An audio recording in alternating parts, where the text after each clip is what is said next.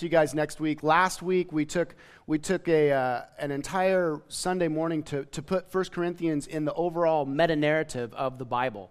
So. Um, today we're going to actually introduce the book and that's what that video was about so next week we'll get to that the guys at bible project are just amazing guys so we're going to be in 1 corinthians chapter 1 verses 1 through 3 i'm going to go ahead and read the text for us this morning and we're going to get right after it 1 Corinthians chapter 1 verses 1 through 3.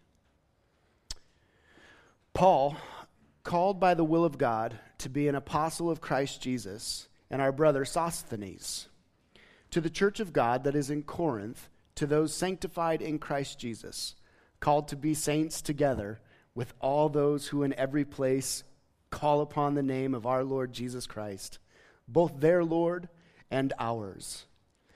Grace to you and peace from God our Father and the Lord Jesus Christ. This is the word of the Lord. Grab your seats. Let's pray. And get into the Bible this morning.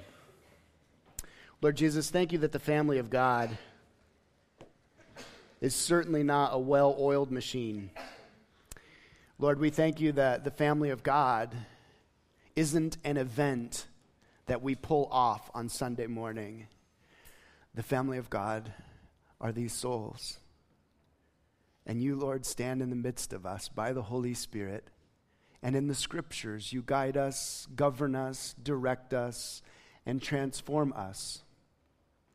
Lord, the saints that you have gathered here this morning, I ask that we would become a kingdom culture in the midst of a corrupt culture.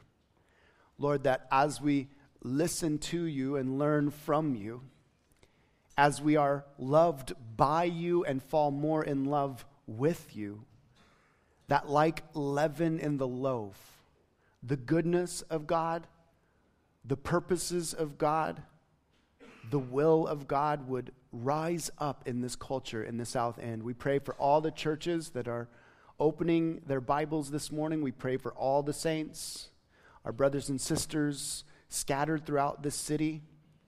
Lord, today we join in with literally millions, if not billions, of Christians in this 24 hour period who look to the book, who worship, who respond to you. And Lord, we believe because you've promised us it is the case that one day, as the waters cover the sea, your glory will be known throughout a new heaven and a new earth. Culture will be fully redeemed. Creation will be made brand new. We will be fully human, fully ourselves with no deformities. May that hope break in here this morning through the word and through worship. May you transform us, and I pray earnestly, if there are the religious in this gathering space today, that you would convert them unto relationship. For those who are considering what their purpose in life is today, Father, may you call them. May we be a city on a hill, a light to the world, salt, a preservative in this place. We give you all glory. In Jesus' name, amen. Amen. 1 Corinthians chapter 1. Let's have a little conversation this morning about culture to take us through our text in our time together. Webster's defines culture this way, saying, Culture is the beliefs, the customs, the arts, the practices, etc., of a particular society, group, place, or time. So, what we need to understand about culture is that every community of humanity throughout history, from the beginning of time, has lived within and created some sort of culture.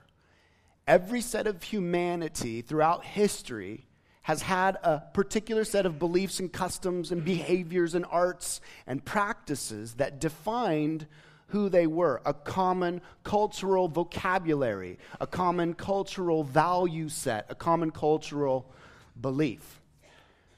Interestingly enough, all through the history of human cultures, there have been culture creators. culture makers. In the West, in particular, these culture creators usually are eccentrics. They tend to be progressive in their thoughts. They tend to be new idea generators. Sometimes they're just full on rebellious. Sometimes they're brilliant leaders. Sometimes they're intellectual savants. Sometimes they're musical creatives. But they're these folks who don't like the status quo. They want to stick it to the man, so to speak. And they are constantly generating new ideas. They are constantly challenging what has always been. And as these culture creators challenge the norms and the status quo and the standards of particular cultures, they gain a following. Early adopters of their ideas and their practices and their beliefs and their values. And so they lead the way, either intellectually, musically, creatively, politically, leadership wise. They lead the way in transforming the particular culture in which they live. And once these early adopters become large enough in population, there's a critical mass that is reached where suddenly it's as if the dam breaks open and culture completely transforms. Let me give you a simple illustration of this. Let's talk about tattoo culture. When I was born almost 40 years ago, I'm 39 years old, tattoos were known to be only upon sailors and prisoners and people of that sort. They were the characters of rebellion. They were the real stick it to the man type people, didn't want to go along with the status quo. And somehow, some way, these prisoners, these sailors, these cultural rebels, these progressive thinkers with art on their bodies gained early adopters. People who thought to themselves, that's cool, I'd like a tattoo. And slowly but surely, more and more people began to get tattoos to where we find ourselves today, where a, a critical mass has been reached. The culture has shifted in reference to tattoos. They're no longer only on sailors and prisoners, but they're also on pastors and people that you would never expect to have tattoos because the culture now has actually adopted a mind frame about tattoos that is different. And these progressives, these rebels, started that process. Early adopters followed in that process, and a critical mass was reached, and the culture was changed. Culture is constantly being influenced particularly in democratic Western cultures where we have liberty and autonomy, and we're not a shame based culture based on family ideals, we're based on the individual. So our culture is constantly being transformed politically, socially, musically, organizationally, business, family, churches. Culture is constantly being transformed. Now, that brings us to our time together this morning. If I were to ask you, who would you say are the top three most influential culture makers, culture creators in Western humanity? We might say Aristotle, we might say Socrates, we might say Churchill, we might say Martin Luther King Jr., we might say Oprah. but I would argue that next to Jesus Christ, St. Paul, the Apostle Paul, the man who wrote this book, is in the top three most influential, most powerful, most definitive categories of culture makers and culture creators. And so, what we're going to talk about this morning in these first three verses. First, I want you all to, to meet Paul, the culture creator. I have spent now almost 20 years trying to understand Paul, reading his writings, studying his missionary journeys, trying to get into his mind, and I can't wait to meet the man. He was an intellectual savant, he was a strategic thinker, he was brilliant and zealous and passionate, and I simply can't wait to meet him in real life. But I want you to meet him today. Second, we'll look at the culture that was in Corinth, the city that we're studying, and how it compares with the culture here in the Seattle metro. And we'll close this morning by learning that we as a church are actually a culture creating engine. This little tiny group of people right here is a culture creating engine. Let's look at Paul first, the culture creator, and let's ask these questions. Why and how was Paul, St. Paul, why was this man so influential in changing the face of human understanding and changing the belief sets and the values of an entire planet of people? This little Jewish nobody from the middle of nowhere. Why and how did he do that? Let's meet Paul. Paul was formerly known as Saul the Pharisee and he was a Roman citizen of, of high social standard. He was renowned, Saul was, for his religious vigor and his zeal. Saul trained under one of the kind of premier professors. If you had a world famous University of Washington professor, Paul trained directly under him in, in this rabbinic school under a man named Gamaliel, and he was somewhat of a, somewhat of a prodigy. He was a fast growing, smart kid. And people, when they looked at Saul, said, This kid's going somewhere. He's going to do something. He's a mover and a shaker. So he was extremely zealous. Paul, in his own autobiography in Philippians chapter 3, said this about himself. He said, I could have confidence in my own effort if anyone could. Indeed, if others have a reason for confidence in their own efforts, I have even more. I was circumcised when I was eight days old. I'm a pure blooded citizen of Israel and a member of the tribe of Benjamin, a real Hebrew, if there ever was one.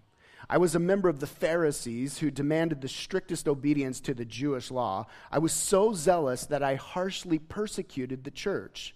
And as for righteousness, I obeyed the law without fault. So this man Saul, his ethnic pedigree was perfect. His social standings were high. His religious zeal and passion was noted by his peers. He was a recognized up and coming mover and shaker. And we first meet the man Saul in Acts chapter 7. You don't need to turn there. He's standing holding the coats of men who are picking up rocks. And these men are throwing rocks at the first martyr, a man named Stephen, who had preached his one and only sermon about Jesus and upset Saul's peers, Saul's colleagues, these Jewish Pharisees, who throw rocks at Stephen until he dies. And Saul stands there approving of the death of Stephen, holding the coats of the men who were stoning him to death. By the time we get to Acts chapter 9, this man Saul, zealous, high standing Roman citizen, religiously zealous, is an animal tearing into the church ripping it apart. He's on the way to Damascus to imprison more Christians. And on the way to Damascus, we learn why he was so influential.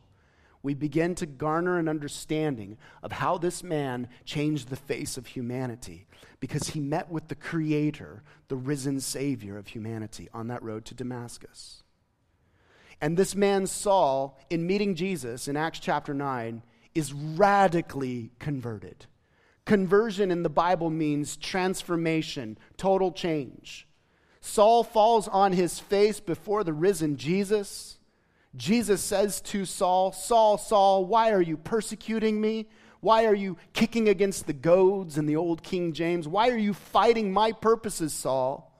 And he repents and God saves him. And that radical conversion turns him 180 degrees in this new direction. And in Paul's conversion, we see a radical reorientation of his zeal, his passion, his works, his ideas. Everything becomes centered on Jesus. God was taking the initial gifts and wiring and personality set of Saul and transforming it and converting it to use him for his glory as the Apostle Paul. Paul was so influential not only because of his radical conversion, this total transformation, this complete reorientation of his life, he was so influential because the calling that he received was real from Jesus. We read it there in verse 1 of 1 Corinthians Paul, called by the will of God. Paul understood his calling to be non negotiable. It was not of men. He was no longer trying to please people. Paul was no longer trying to impress his peers with his savant intelligence and his theological acumen. No, Paul understood that he had been appointed by the creator of the universe to be an apostle to serve Jesus. Apostle literally means sent one, a missionary. And because Paul was so sure of his calling, though he was shipwrecked, beaten, betrayed, though the majority of his churches disregarded his authority, he never stopped serving Jesus. His calling was so real, so non negotiable, that nothing would stop him from moving forward in obedience to what Jesus had called him to. And what I respect the most about this man was he left what the world would say was success for his calling. He left becoming the up and coming book writer, professor, famed and renowned thinker and leader. He left it all to serve this strange sect of Judaism, this weird group of people that worshiped a man that they said was crucified as a criminal and raised from the dead. His calling took him on the low road away from societal success, and he gladly said, I will serve Jesus, being unseen, beaten, betrayed, shipwrecked, and broken because I've been radically converted. And it was this that made Paul so influential in changing the face of humanity this indomitable, this, this indefatigable, this unstoppable calling of Paul was used to bring about the transformation of you and me. And third, we see that Paul was so influential because he always relied on his community. We see there in verse 1 again that he was Paul the apostle, called by the will of God, and his brother Sosthenes. Sosthenes. My dear friend, Dr. Paul Dean, at one point put together all the names that he could find in the New Testament that at some point had some association with the apostle Paul and his missionary journeys. That team numbered over 90 people. The Apostle Paul was not a lone ranger. He was so influential because he understood and relied upon team and community. He understood that a new society of new humanity had been created through the Holy Spirit, and he always had team members around him, early adopters of his ideas and his values. And those early adopters went out and increased until that population reached critical mass. And so Paul changed the face of human culture through radical conversion, this real calling, and by relying on his community. Let's ask three reflective questions for ourselves from the life of Paul before we move on to our second point this morning. Number one, consider this, think deeply about this. Have I been radically converted? You see, on the face of everything, Paul looked like the premier person of religion. He had a Bible on his lap. He was at church every Sunday. He was serving, he was going, he was doing, he was recognized, and he was hellbound. He was not a servant of Jesus, he was a servant of religion. And so we need to ask ourselves as Western Christians are we merely religious, or has everything in our life been radically, totally reoriented around Jesus as the center? When we think about our lives, when our minds are quiet and still and nobody knows what we're thinking, what is at the center of our thoughts? Radical conversion brings about a total transformation and a complete reorientation of our goals, our dreams, our objectives, our perspectives, our worship, our ways. Everything has now at its centerpiece Jesus and his will in our lives. Number two, reflective question for us this morning, just to consider. How do I fulfill my calling? Paul was called, and we see here, as we'll learn next week, we've been called to be sanctified. We have a personal calling in our lives. How do we fulfill our own calling? I want to say this pastorally. One of my greatest concerns for us as affluent, comfortable Christians is that we're going to find ourselves on our deathbed and we're going to realize I wasted my life. I wasted my life. I never got serious about the calling God put in my life. And so I did the church thing. I occasionally dusted off the old Bible because that's what you're supposed to do. And I tried to lift up my prayers. But my energy and my focus, my calendar and my budget, they were determined at the center of them were things that, now that I'm on my deathbed, they really don't matter. There's a deep pastoral concern for me as a pastor watching the church in the United States that so many Christians, yes, born again, yes, bound to heaven, will be laying there on their deathbeds going, I wish I would have. I wish I would have spent more time understanding, thinking, pursuing. Now, this idea of calling doesn't mean that we're all going to be apostles and go preach it to the pygmies somewhere in Guatemala, wherever, right? Calling in the Bible means that now our work has a whole new meaning for us. It's not just a paycheck to get ahead, it's a strategic place that God the Holy Spirit has sent us to bring kingdom goodness into it. In fact, when we meet Paul in Acts chapter 18 in the city of Corinth, you know what he's doing? His day job, his his Joe Blow blue, blue, blue collar job. He's, he's a tent maker. And he hooks up with a guy named Aquila who was also a tent maker. And Aquila becomes a Christian and Paul's a Christian. And so they say, let's start up a tent making business together and let's preach the gospel in Corinth. Their job was a means to fulfilling the calling of preaching the gospel and transforming the culture of Corinth. Our calling also doesn't have to be this angelic chorus, I've called you to this grand purpose. Echo, echo, echo, echo. Oftentimes, the calling of a Christian is unseen, unnoticed. Dear sister, your calling in this season may be changing diapers. And the Lord, as silly as this sounds, as stinky as this sounds, the kingdom is as much in that poopy diaper as in the preaching this morning. You see, when we understand our calling, it's the small little things in where we are in this season that God begins to use, planting seeds of cultural transformation, kingdom reality in a corrupt place that brings transformation to everything. Have I been radically converted? Cry out to the risen Savior. Find that assurance. And if you don't have that assurance, cry out until you have it. How do I fulfill my calling? Well, I seek and reorient my entire life around Jesus. And then, third, like Paul, reflective question this morning who's my community? Who is my team? Who am I relying on and who's relying on me? Who am I talking to and who is talking with me?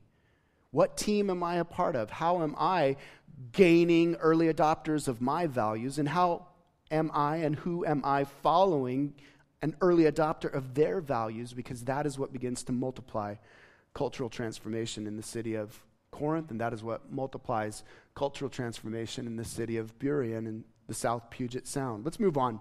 Let's look at the culture of Corinth, the city itself, and compare it to Seattle culture or the South Puget Sound culture that we live in. Paul, of course, was a strategic thinker.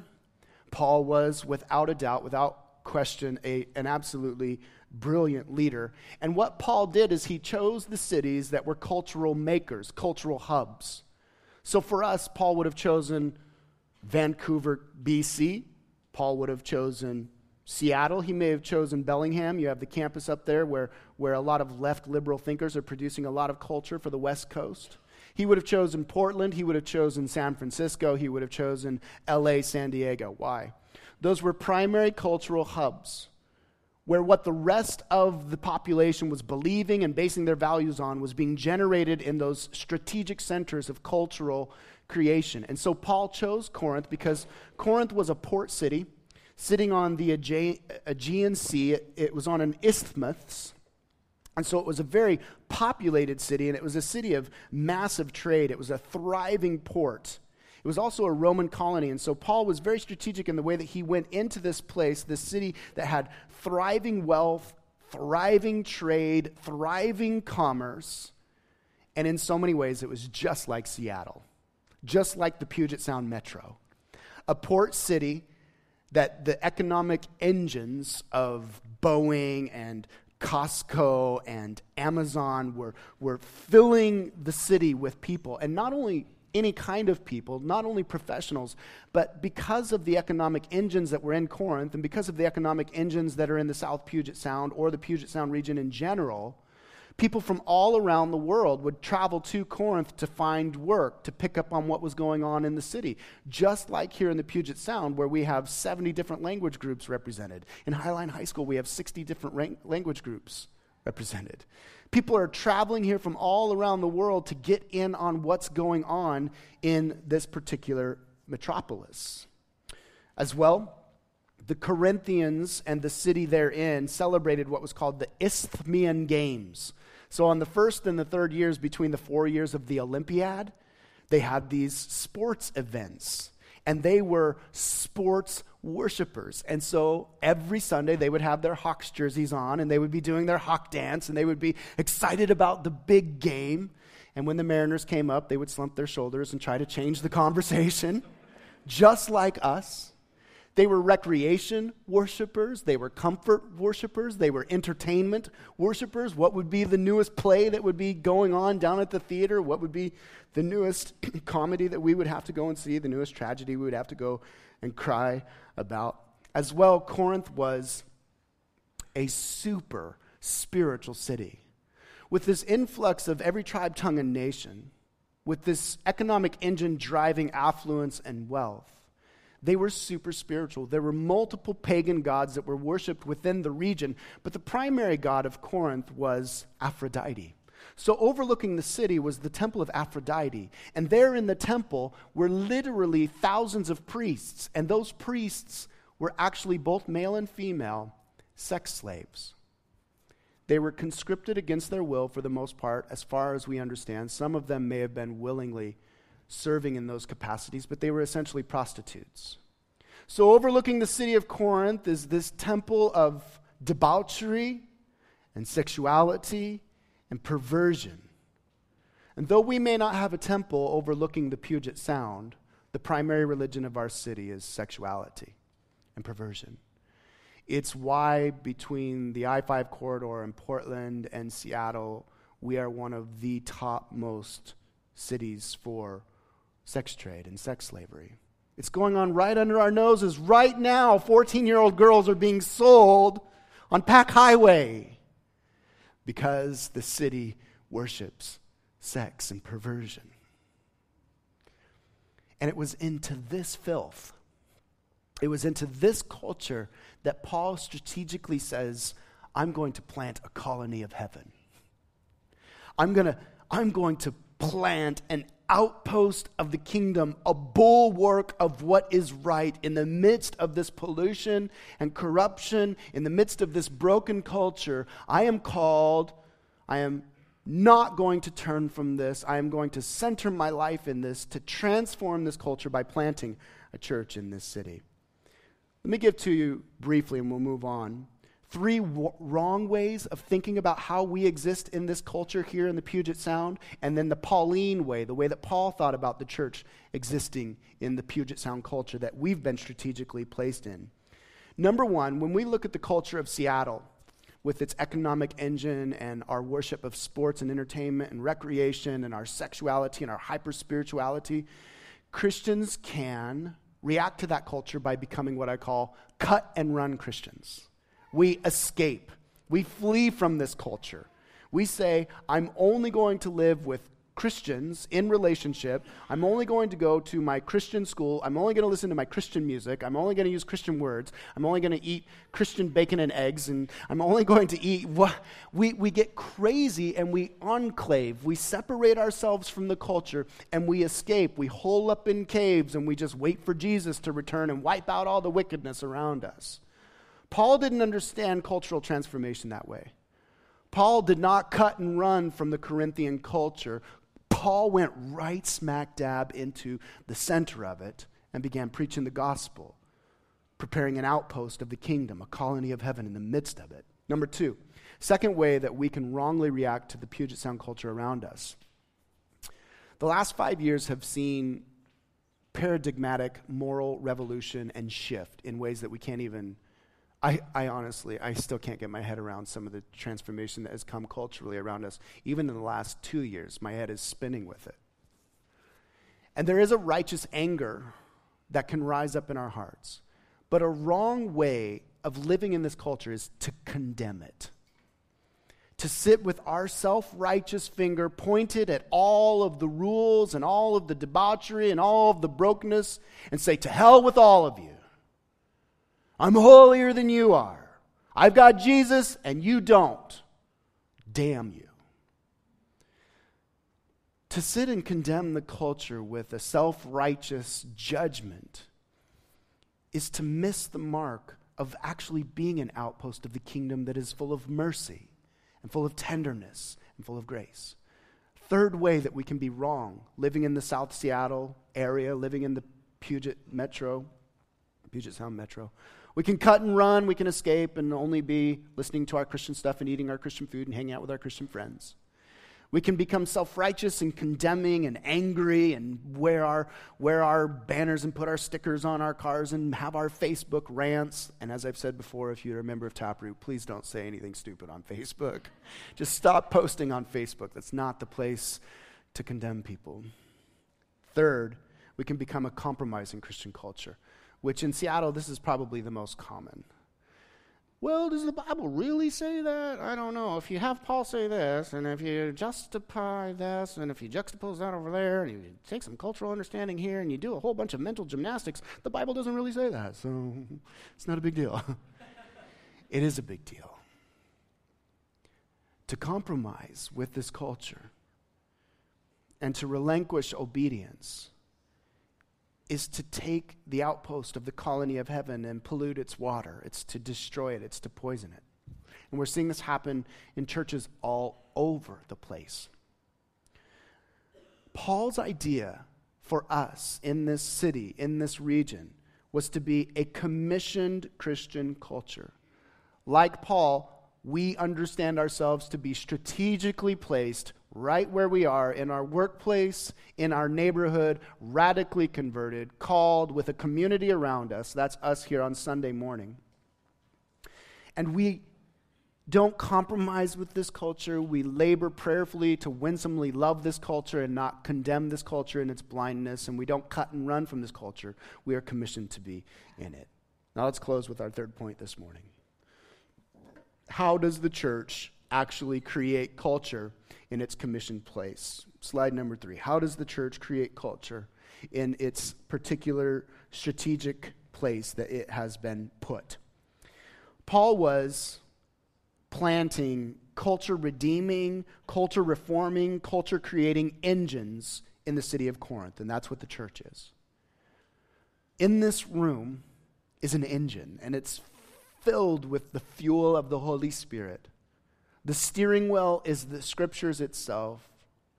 And we sit in this car together and it lights up, and we are commissioned as a culture redeeming, culture reforming, culture creating reality in the midst of this pollution, in the midst of this corruption. Like we talked about last week, we're to go forth, be fruitful, and multiply what? Shalom. We're a garden people living in communion with our God, walking in the cool of the garden with Him in our hearts, and we go out and multiply shalom in the way that we love each other, in the way that we have conflict with each other, and the way we communicate with each other, and the way that we forgive each other, and the way that we live life together as a culture creating engine. So, how does this actually happen? From our text, we'll take our points.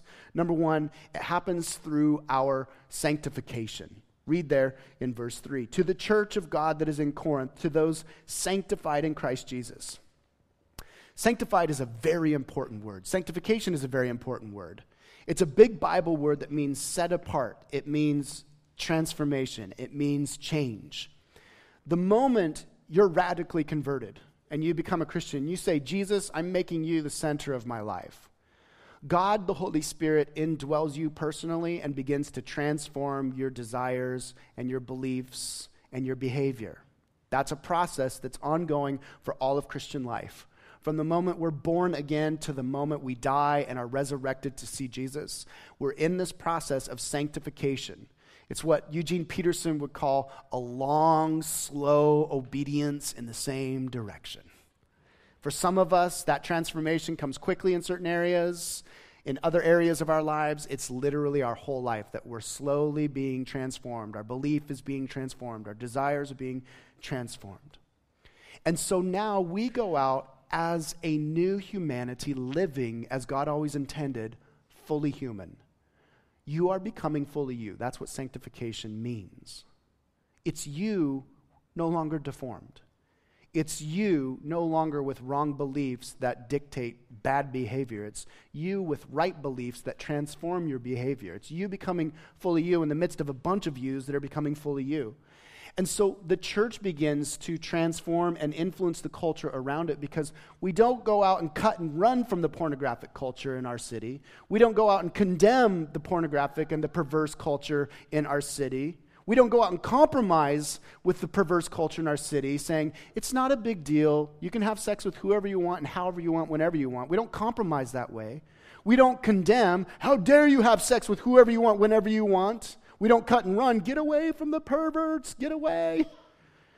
We commissioned, we are commissioned to go, and the reason that sex is between a man and a woman within marriage is because God is all about sex.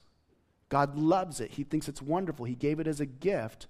But we redeem it and we become a culture within the culture that says, here's how full human beings exercise and practice the gift that God has given us in sexuality it's in covenant union between a man and a woman. The more of us that are early adopters of that value system and understand that belief, the more it multiplies and those who have been beaten and betrayed, those who have been raped and torn apart, those who have been molested by a perverse sexual culture can come into this culture, this community, and they can see a community of humanity saying, We're not running from sex, and we're not condemning sex, and we're not compromising with non biblical sexual practices. We're actually having prayerfully, and I say this, you know, just full of faith, we're actually having a lot of sex within marriage the way God intended it. And it's good and it's beautiful and there's joy. And this becomes an outpost, a colony of heaven that influences the city around us, our neighbors and our friends. I just love when I meet a young couple and they come to me and they're just they're struggling with not having sex with each other because all of their friends are like why don't you just move in together you guys got to figure out if you really know each other well enough and, and, they're fighting that they're standing that's a strategic outpost of the kingdom that's redeeming culture in that place we don't cut and run from money. Oh, money's bad. Get away from money. We don't condemn money. And we don't compromise with money, making money our center, making money and affluence our purpose. No, as Christians now, we understand that God has redeemed money. He's given it to us as a gift. It's not really ours. So we give generously. We pray for the prosperity of our city. I hope that you guys, all the empty businesses here in Burien, when you walk past them, lay hands on them and pray that God would bless a businessman to get into them. Pray for restaurants. Pray for, pray for businesses to thrive in this city because we want to see our city prosper. We want to see our city flourish. And we want to be generous in the way that we give away our money to the church, in the way that we give away our money to the poor, in the way that we help people. The church is no longer a community that's defined by ethnicity. The fact that we have black and Mexican and Asian and Korean and white churches, I think, is coming to a close. You know, I, I'm, I think that we're going to see the end of that with my son's church, my, the generation of my son's church. I think that we're going to see critical mass reached where I'm praying that my son, or at least my grandson and my granddaughters, will say, Did you guys really have black churches? Like, how did that work out? Because that's weird. You know? Did you guys really have ethnically based churches? Because the church is in this next season is no longer defined by, we, we no longer have at our center and as our commonality our ethnicity or our cultural preference. We no longer have our economic. Did you guys really have upper middle class churches and poor churches?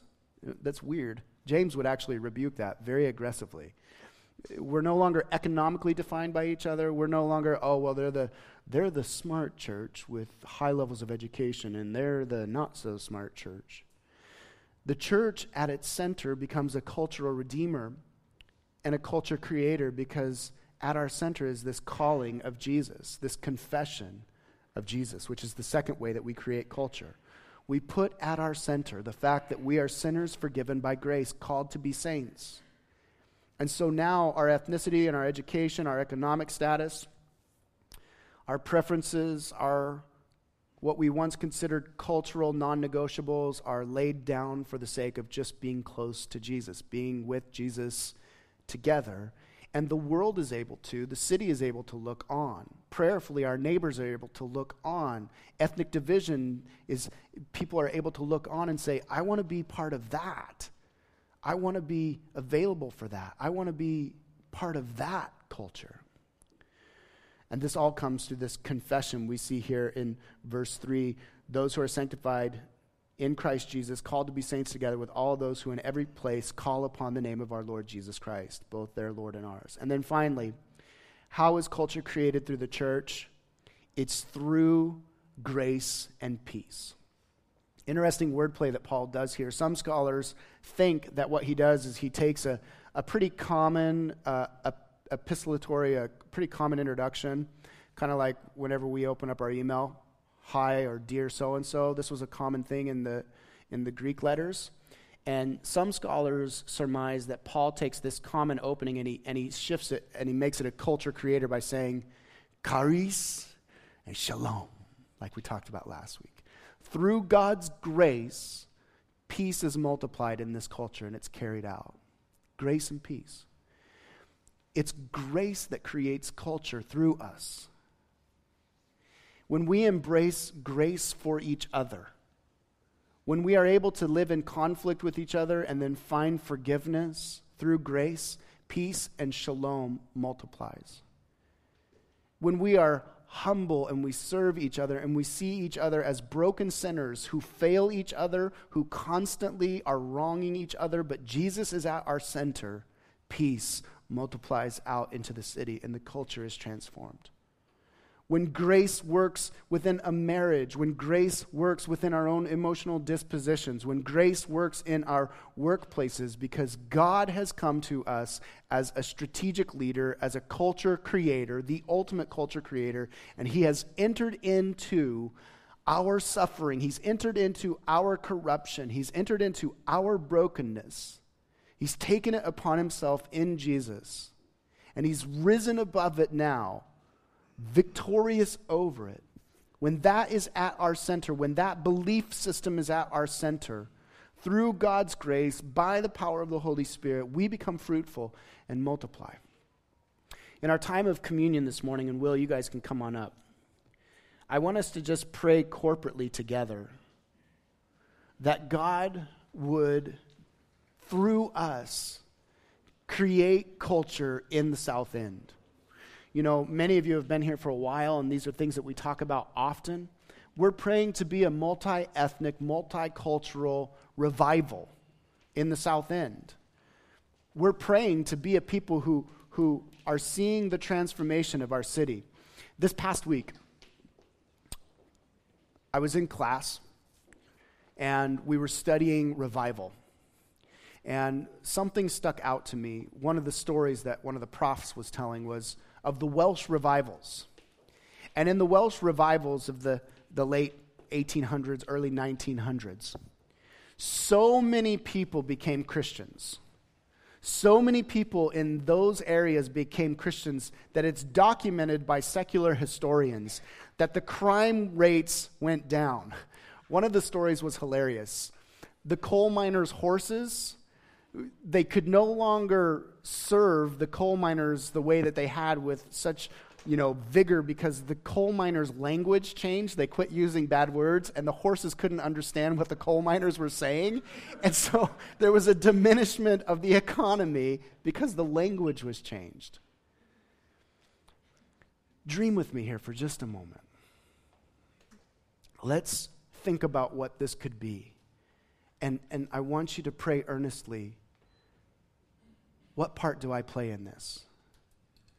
What part, what sacrifice is God calling me to to see this new culture created and multiplied in this city? What is my part? What is my calling in this? Dream with me of not only our church, but, but Tim over here at Highline, whatever kid's going to end up taking over Evergreen, Mike back here at EV Free. Dream with me of the church in this city, so loving each other, so caring for each other. Dream with me of black and white and Mexican and rich and poor, with us gathered in here, in home gatherings, in other churches. Yes, we hurt each other, but forgiving each other and, and letting go of our cultural preferences and letting go of our identities and seeing ourselves as broken sinners before a Savior. Dream with me and pray with me that like Paul, we wouldn't cut and run from this city, that we wouldn't compromise with this city, that we wouldn't condemn this city, but we would see ourselves as commissioned in this city. And I pray and I ask you, with just deep pastoral conviction. We'll have to fight for this. Satan wants to destroy this. Churches are constantly being usurped by the sifting of Satan.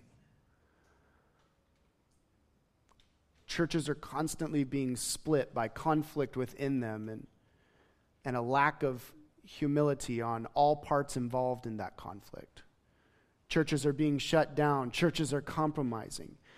We have to, on a morning like this, in the book of 1 Corinthians, as we travel through it, make a decision today. I want to know my commission and my calling, and I want to fight for it by faith. That God's grace would be multiplied, that shalom would be multiplied out into the world. And so, as we come this morning, I'm going to say this as clearly as I can. We are coming to the communion table. If there's some sort of sin that you're compromised with this morning, let today be a day of repentance. It's grace that will multiply shalom in your life, that will break the kingdom in. Today, if you have something against somebody else in this room, before you come to the cross and that broken body and that spilled blood, go and be made right with your brother. Go and be made right with your sister that there might be the overflow of grace and peace, that this culture would be satisfied with the fullness of God's presence.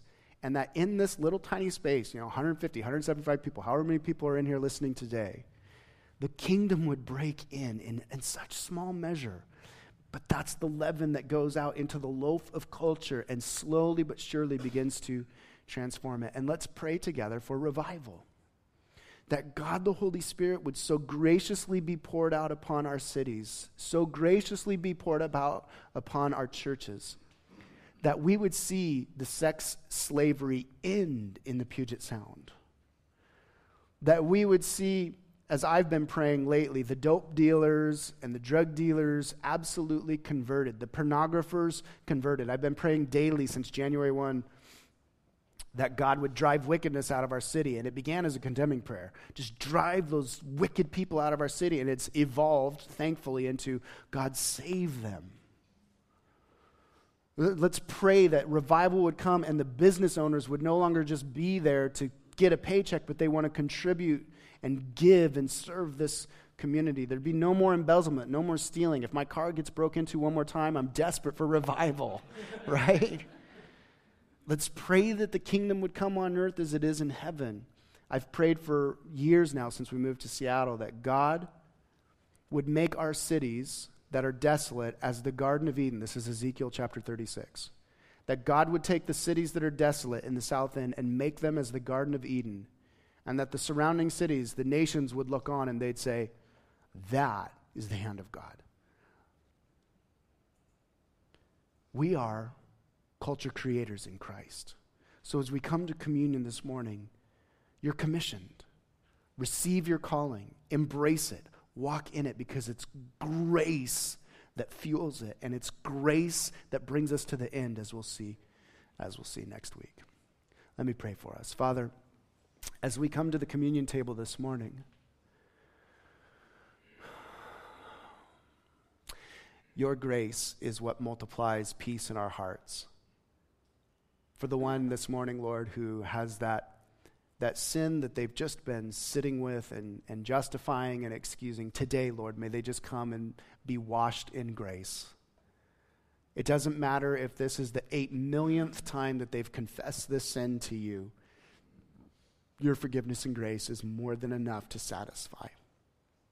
Lord, for the marriages in this room where there's conflict right now, there's hurt, May each of those marriage partners absorb the cost of forgiveness because you absorb the ultimate cost to forgive us. Lord, there's always conflict in the relationships of the church. There's always conflict because we're broken. And I'm begging you for our church, God, that the Christians in this room would rise up and say, I'll do whatever it takes to not be in conflict with my brother, my sister. Lord, help us not to look at the other person and say, when they do this, then I'll respond. No, Jesus, you didn't do that for me. For me, Lord, you, you didn't demand that I meet some standards so you could die on the cross and forgive me. No, you, You said, while I was yet a sinner, you would absorb the cost. And so help us to absorb the cost. Lord, we pray. I pray for the men and women in this room who are currently using pornography, fueling and, and actually using their money, Lord, to fuel the sex trade, worshiping at the temple of Aphrodite, seeking, Lord, some sort of shalom and intimacy that will never fulfill. I pray that today you'd set them free. Father, I pray for the, the man, the woman, who's just been unsure, just wants to understand, that today you would grant them understanding as they'd see their workplace as a fruitful field where they can just be leaven in the loaf, where they can be a redeemer of that culture in that workplace, working hard, serving, making tents, doing what they do, contributing good to this community. And we pray for businesses in our city, Lord, all the empty business places. We pray that you would fill them up with thriving businesses, thriving restaurants Lord, we pray that the streets would be filled with converted saints. And we are praying for revival this morning here at the foot of the cross. God, that you would send the Holy Spirit upon us.